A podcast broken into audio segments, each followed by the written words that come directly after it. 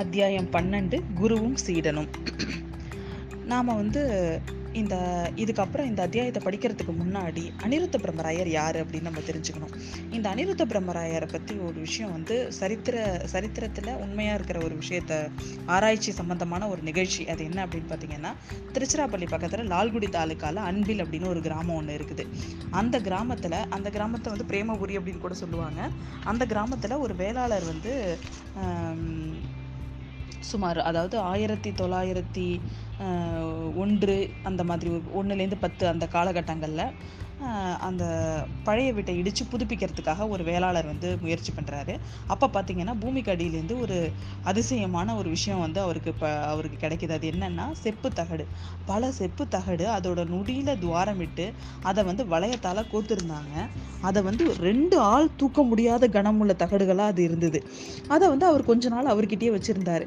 அதுக்கப்புறம் அந்த கிராமத்தை புதுப்பிச்சு திருப்பணி செஞ்ச ஒரு செட்டியார்கிட்ட அவர் அதை கொடுத்தாரு. அந்த செட்டியார் வந்து ஒருவேளை இது வரலாறு சம்பந்தமான விஷயங்கள் இருக்கலாம் அப்படின்னு சொல்லிட்டு அதை எடுத்துகிட்டு போய் சுவாமிநாத ஐயர் அப்படிங்க அப்படிங்கிறவர்கிட்ட கொண்டு போய் கொடுத்துருக்கிறாரு.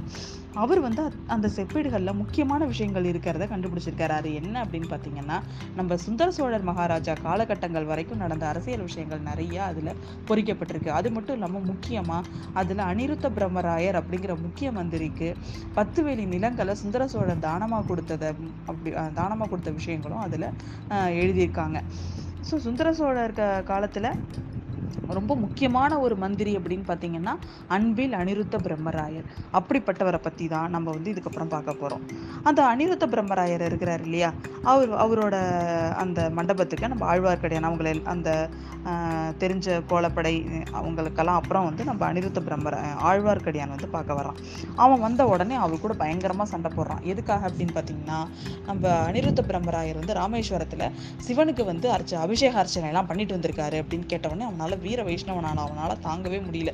எப்படி நீங்கள் இந்த மாதிரி பண்ணலாம்? அப்படின்னு சொல்லிட்டு அவருக்கும் அவனுக்கும் ஒரு ஒரு பெரிய தர்க்கமே நடக்குது. ரெண்டு பேரும் சமாதானம் ஆகி அதுக்கப்புறம் ஆழ்வார்க்கடியான் என்ன சொல்கிறான் எனக்கு வந்து என்னோட மனசு வந்து இப்போலாம் வந்து நான் விண்ணகர கோவிலுக்கு போயிருந்தேன் இந்த இதில். அப்போ வந்து நான் பாடின பாட்டை கேட்டு அங்கே உள்ள ஈஸ்வர சிவபட்டர் வந்து கண்ணீர் விட்டு அழ ஆரம்பிச்சிட்டாரு. அங்கே ஒரு குட்டி பையன் இருந்தான். அவன் இன்னும் பாட சொல்லி பாட சொல்லி என்னை கேட்டுட்டே இருந்தான். அதெல்லாம் பார்க்கும்போது எனக்கு வந்து ஆழ்வார்களோட பணியிலேயே என்னை அர்ப்பணிச்சிடலான்னு தோணுது அப்படின்னு சொல்கிறான் அதுக்கு உடனே அனிருத்த பிரம்மராயர் சொல்றாரு.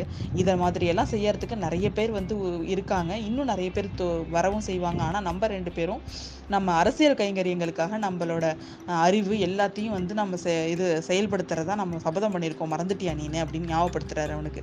நான் மறக்கல. ஆனால் அது வந்து இப்போ நடக்கிற விஷயங்களெல்லாம் பார்த்தா எனக்கு ரொம்ப இதுவாக இருக்குது உங்களை பற்றி கூட எல்லாரும் தப்பு தப்பாக பேசிக்கிறாங்க.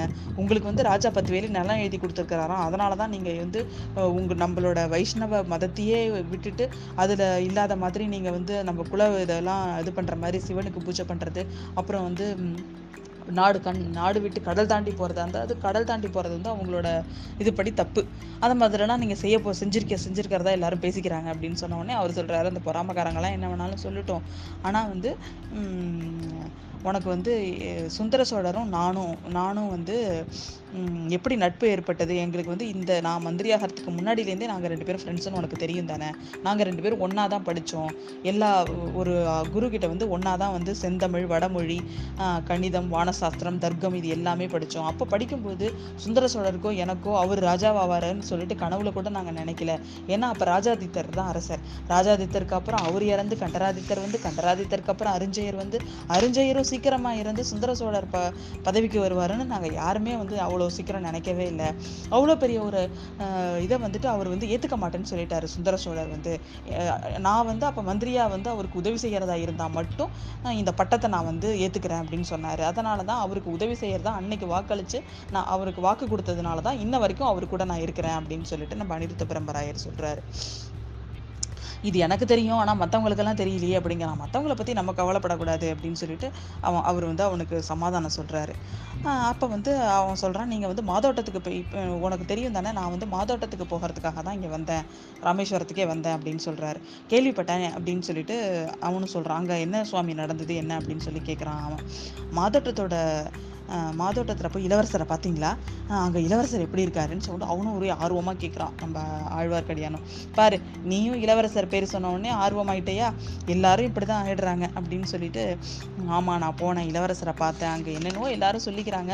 அங்கே அதிசயமான விஷயங்கள்லாம் நடக்குதுன்னு அது என்னன்னு போய் பா பார்த்துட்டு வர்றதுக்காக தான் நானும் போனேன். அங்கே போனால் வந்து ஒரு அந்த இவன் மஹிந்தனோட சைனியத்தில் வந்து நிறைய ஒரு பெரிய படம் அது. அது வந்து நம்ம இளவர் அதில் அது அதில் இருந்த வீரர்கள்லாம் பார்த்தீங்கன்னா நிறைய பேர் வந்து பாண்டிய நாட்டிலேருந்தும் சேர நாட்டிலேருந்தும் போய் சேர்ந்த வீரர்கள் தான். அப்போ வந்து இளவரசர் அருள்மொழிவர்மர் படையில் தலைமை தாங்கி வராரு அப்படிங்கிற விஷயத்தை கேள்விப்பட்ட உடனேவே அவங்க எல்லாரும் அவங்க இருக்க அவங்களோட ஆயுதங்களை கீழே போட்டுட்டு நம்ம படையில் வந்து சேர்ந்துட்டாங்க. அதனால் பார்த்தீங்கன்னா மஹிந்தன் வந்து படை இல்லாமல் அந்த ரோகண பர்வதத்தில் போய் ஒளிஞ்சுக்கிட்டான். இப்போ வந்து நமக்கு எதிரியே கிடையாது அப்படின்னு சொல்கிறாரு அப்படின்னா ஏன் நம்ம பொன்னியின் செல்வன் செல்வர் அங்கே இருக்கணும்? உடனே அவர் வந்துடலாம்ல அப்படின்னு சொல்லிட்டு அவன் கேட்குறான் எதிரி இல்லைன்னு சொல்லிட்டு திரும்பி வந்துடலாம். ஆனால் இளவரசருக்கு அதில் இஷ்டம் இல்லை. ஏன்னா நம்ம வந்ததுக்கப்புறம் திரும்பவும் காட்டிலேருந்து மஹிந்தன் வந்து அவரோட அவன் வந்து திரும்பவும் ஆட்சி நடத்த ட்ரை பண்ணலாம். அதனால் வந்து மொத்தமாக ஒன்று நம்ம வந்து அவங்களுக்கு சிநேகிதனாக ஆக்கிக்கணும் அந்த நாடை. அப்படி இல்லைன்னா நம்ம புலிக்கொடியை அங்கே நிலைநாட்டிட்டு வரணும். அதனால தான் வந்து இளவரசர் அங்கே இருக்கார். அது மட்டும் இல்லாமல் நம்ம போர் செஞ்சதுனால அனுராதபுரம் மற்றும் அதை சுற்றி இருக்கிற பல பகுதிகள் வந்து ரொம்ப மோசமான நிலைமை ஆயிட்டு அதனால நம்ம படை வீரர்களை வச்சே அதை எல்லாத்தையும் புதுசாக நிர்மாணம் பண்ணிட்டு இருக்கிறாரு. கட்டடங்கள் எல்லாம் புதுப்பிச்சிட்டு இருக்கிறாரு நம்ம இளவரசர். அப்படின்னு சொல்லிட்டு அவர் சொல்றாரு. இது என்ன விந்தையா இருக்கு அப்படின்னு சொல்லிட்டு அவனும் சொல்றான். ஆமாம் இது வந்து அவர் என்ன சைவம் வைஷ்ணவம் இது எல்லாத்தையும் விட்டுட்டு சாக்கிய மதம். அதாவது அப்போ வந்து இலங்கையில் இருக்கிறது. இலங்கையில் எல்லாரும் வந்து ஃபாலோ பண்ணின மதம் சாக்கியம் அப்படிங்கிற ஒரு மதம். இதை எல்லாத்தையும் விட்டுட்டு சாக்கிய மதத்துக்கு போக போகிறாரா அப்படின்னு கேட்குறான் நம்ம நான் நம்மலாம் ஒத்துக்கிட்டாலும் ஒத்துக்கலைனாலும் அவர் வந்து நான் அவர் அதை தான் செய்வார். நமக்கெல்லாம் வேணால் மதம் பெருசாக இருக்கலாம். ஆனால் ஒரு நாட்டை ஆட்சி செய்கிற அரசனுக்கு வந்து குடிமக்களோட எல்லா மதமுமே தன்னோட மதம் தான் அதை வந்து இப்போவே புரிஞ்சிருக்காரு நம்ம இளவரசர் அப்படின்னு சொல்கிறான் அவன். அதை யார் யாருமே சொல்லிக் கொடுக்காமலே அவர் தெரிஞ்சிருக்காரு. நீ ஏன் பார்த்தல கொஞ்சம் நேரத்துக்கு முன்னாடி. அவ்வளோ வந்து அந்த கடல் வாணிபம் செய்கிறவங்க வந்து பொதுவாக அவ்வளோ பொருட்களை வந்து எல்லாருக்கும் கொடுக்க மாட்டாங்க.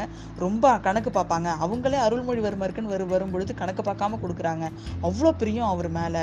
அது மட்டும் இல்லாமல் இந்த கைக்கொலை படையை பார்த்தியா அவங்க கூட அவரோட சைனியத்தில் சேர்றதுக்கு தான் வந்து நிற்கிறாங்க இந்த மாதிரி எல்லாருமே அருள்மொழிவர்மர் மேலே அவ்வளோ பாசமாக இருக்கிறாங்க.